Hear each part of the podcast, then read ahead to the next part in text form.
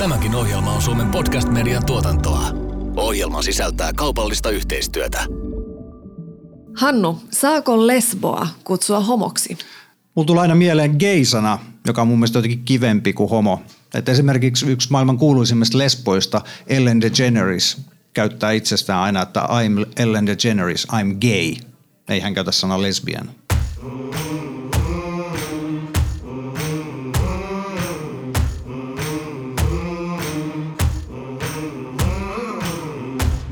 Kuuntelet We Speak Gay-podcastia. Mä oon Jenni Aleksandrova ja toisena juontajana on tasavertaisuuden asiantuntija Hannu Medina. Tässä jaksossa keskustelemme sateenkaariyhteisöstä. Keitä on kirjainten HLBTIQ takana? Mitä olet, jos et koe olevasi mies etkä nainen? Hannu, mitä termi HLBTIQ tarkoittaa?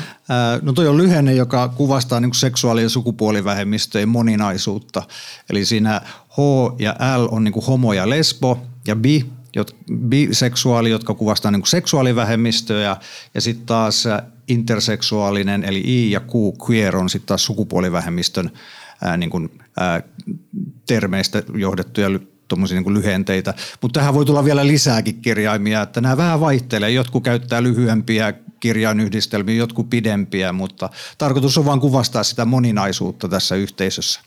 Onko sateenkaariväelle itselleenkään ihan selvää nämä kaikki termit? No, no ei, ei todellakaan, että, että on paljon varmasti homoja homoja, jotka ei tiedä edes mitä transsukupuolisuus tarkoittaa, että ei, ei se niin kuin seksuaalisuus tee jotenkin ammattilaista. Nyt tapaamme Hippu Helmisen. Hän on sosiologian opiskelija, ei-binäärinen transaktivisti. Hannu, mitä tämä oikein tarkoittaa? No ei-binäärinen, äh, jotkut käyttää niin muun sukupuolista, mutta et, et jotkut sitten taas käyttää tätä ei-binääristä, joka tarkoittaa sitä, että ei koe niin kuin asettuvansa siihen kaksinapaiseen asetelmaan, että on mies ja nainen. Eli se oma niin kuin identiteetti ei, ei mene siihen niin kuin tähän kaksinapaisuuteen, vaan kokee olevansa jotain muuta. Eli hän ei myöskään koe olevansa homo tai lesbo. Ei, ei, ei. Pitää aina muistaa, että seksuaalisuus ja, ja, ja sukupuoli-identiteetti on kaksi ihan eri asiaa. Niillä ei ole niin mitään tekemistä toistensa kanssa. Nyt puhutaan sateenkaariyhteisöstä, eli me ollaan aika paljon puhuttu tässä podcastissa seksuaalisuudesta, mutta nyt ehkä enemmän siitä niin kuin sukupuolen moninaisuudesta. Sateenkaariyhteisön niin kuin synonyymi on nämä kirjain lyhenteet HLBTIQ.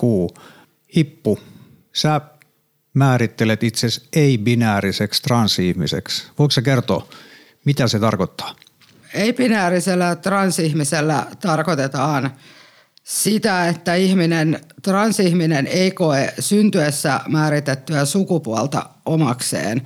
Ja suurin osa ihmisistä kokee sukupuolen, joka syntyessä on määritetty omakseen.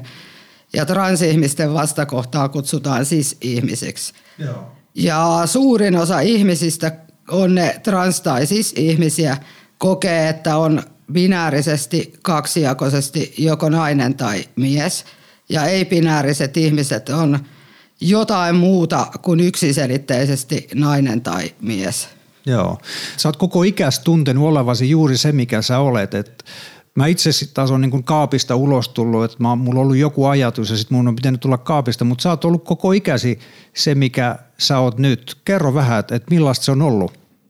No mä oon ollut lapsi ja nuori 80-luvulla, 90-luvulla ja silloin sellaisia, jotka ei ollut sukupuolelleen tyypillisesti käyttäytyviä ja toimivia lapsia nuoria – niitä kutsuttiin poikatytöiksi ja se ei silloin ollut kauhean, sitä ei oikein hyväksytty silloin, että olisi ollut toivottavaa olla näiden normatiivisten mallien mukainen.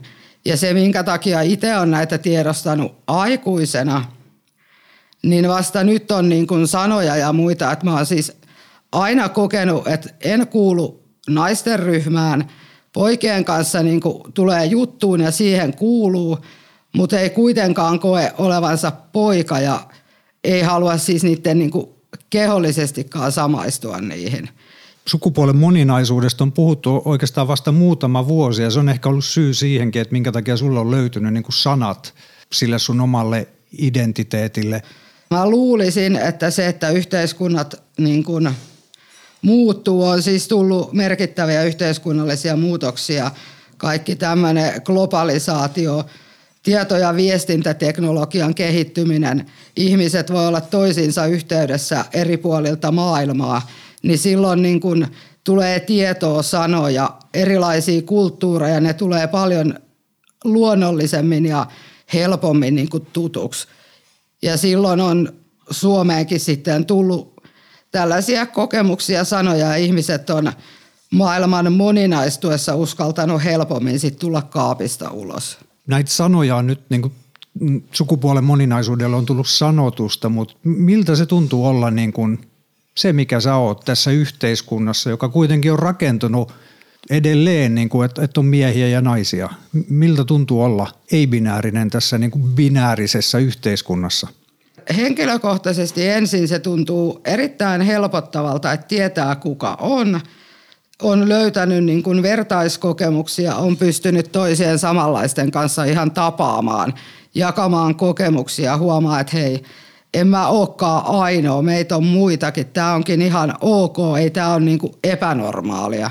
Mutta sitten kun mä korjasin etunimeni, olin onnellinen, kun sain uudet henkkarit, että nyt minä olen minä, kunnes mä tajusin, että juridinen sukupuolimerkintä, eli väestötietojärjestelmässä oleva pakollinen henkilötieto, sehän on edelleen väärin.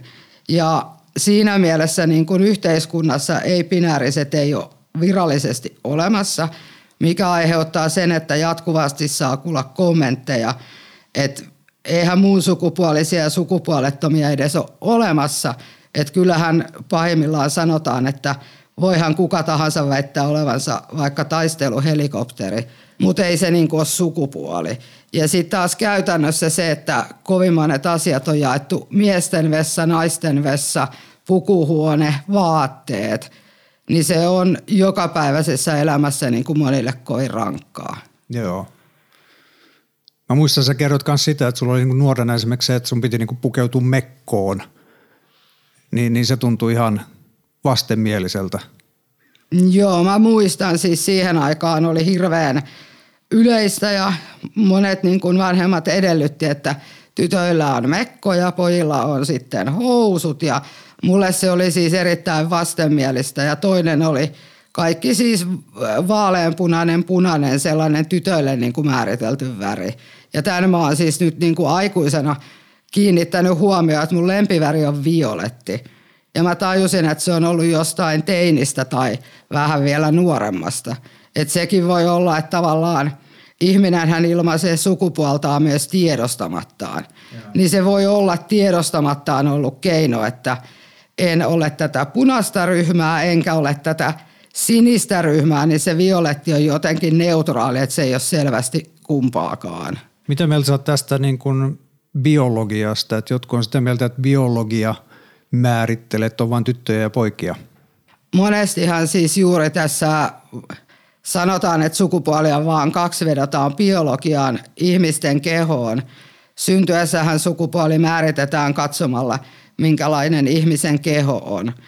Mutta biologisesti ihan asiantuntijoiden mukaan sukupuoli ei ole kehollisestikaan kaksijakoinen – ihmisten kromosomeissa, hormonitoiminnassa ja muussa on paljon vaihtelua. Ja se vaihtelu koskee myös muita kuin intersukupuolisia ihmisiä. Ja asiantuntijat on sitä mieltä, että tätä kehollista erityisyyttä on transihmisillä aivoissa, jolloin ei voi niin kuin, kun sukupuoli-identiteetti on oma kokemus, kuka minä olen, ja se on tietyllä tavalla synnynnäinen ominaisuus – ja silloin, jos erityisyyttä on aivoissa, ei voi niin kuin sanoa, että mut biologisestihan te olette jotain muuta. Ja sukupuolella, jos ajattelee näitä ulottuvuuksia, ne on tämän kehollisen sukupuolen ja sukupuoli-identiteetin lisäksi se virallinen sukupuoli, eli mikä on sun sukupuoli väestötietojärjestelmään merkitty, on yhteiskunnassa olevia rooliodotuksia, normatiivisia odotuksia tiettyä sukupuolta kohtaan. Se, miten yleisesti katsotaan ulkopuolisen silmin, kuka, minkälainen määritellään minkäkin sukupuolen edustajaksi, niin sitä sanotaan sosiaaliseksi sukupuoleksi.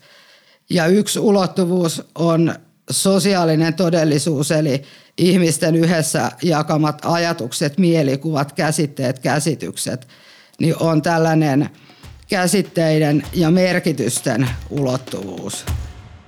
Okei Hannu, sä oot homo ja sitten kun tässä sateenkaarimaailmassa on niin paljon erilaisia nimityksiä, niin ootko sä tässä maailmassa vähemmistössä homona vai enemmistössä?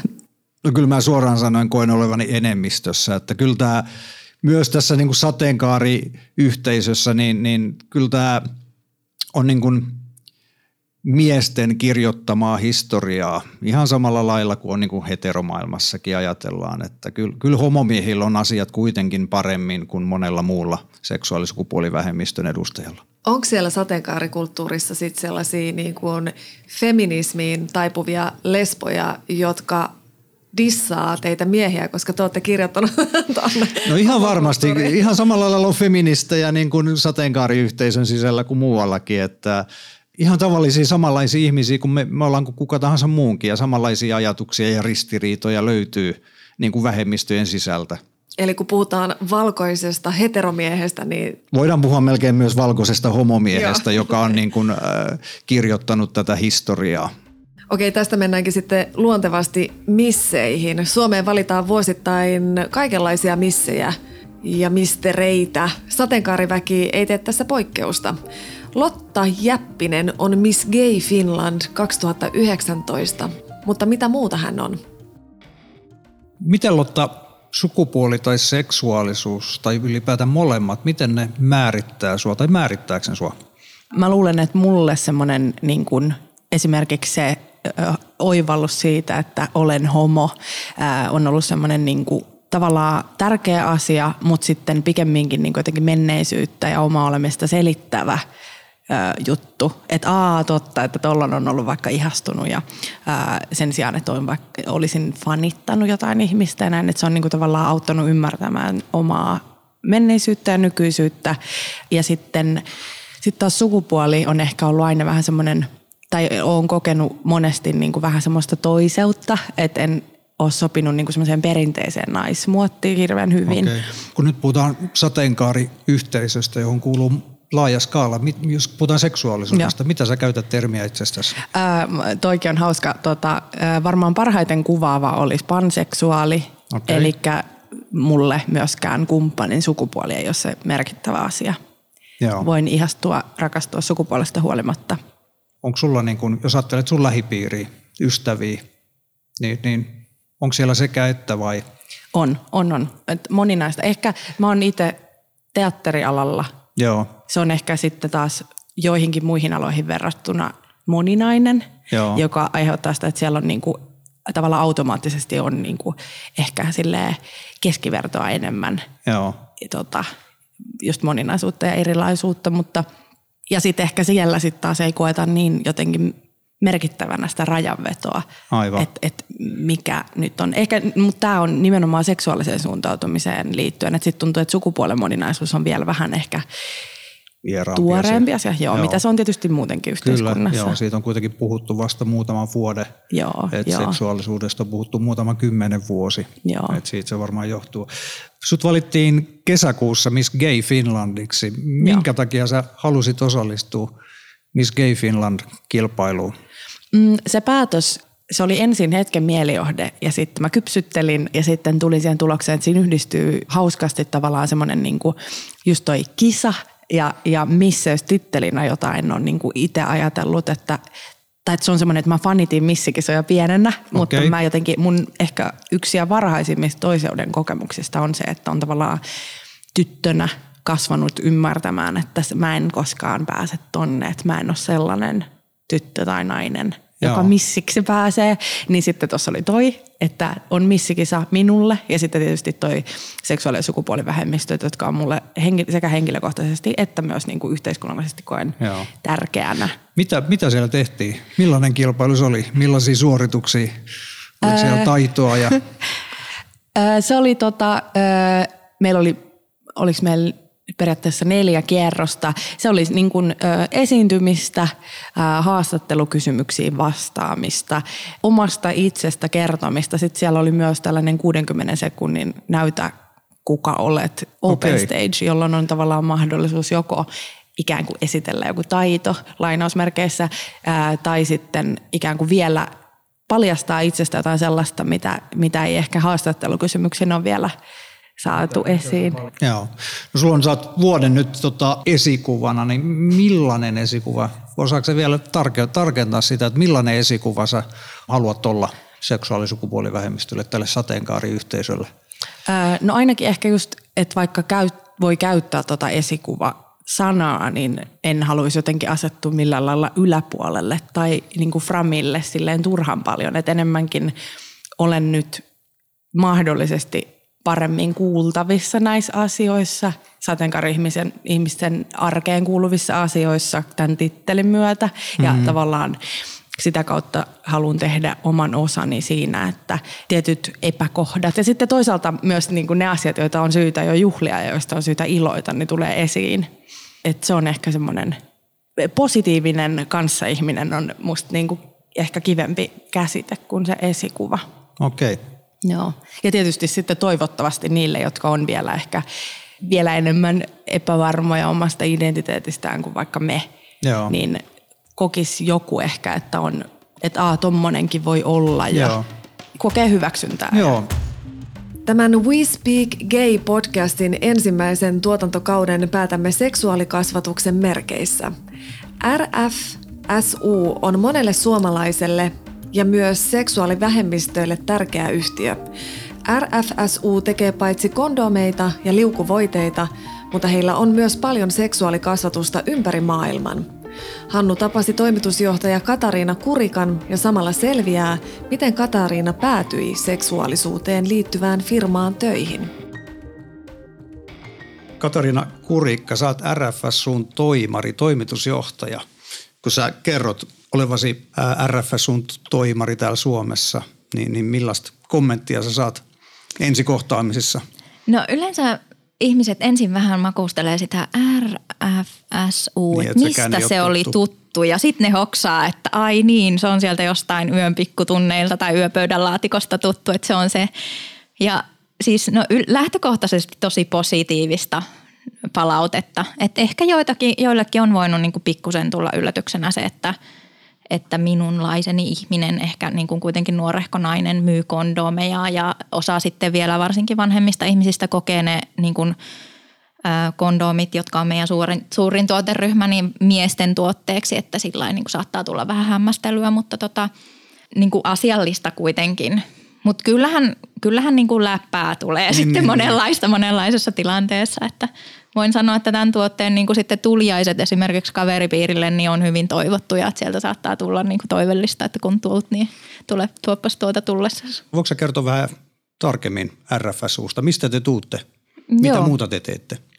No me tullaan alun perin Ruotsista, eli semmoinen mahtava nainen kuin Elise Uttesen Jensen on perustanut RFSU-järjestön vuonna 1933.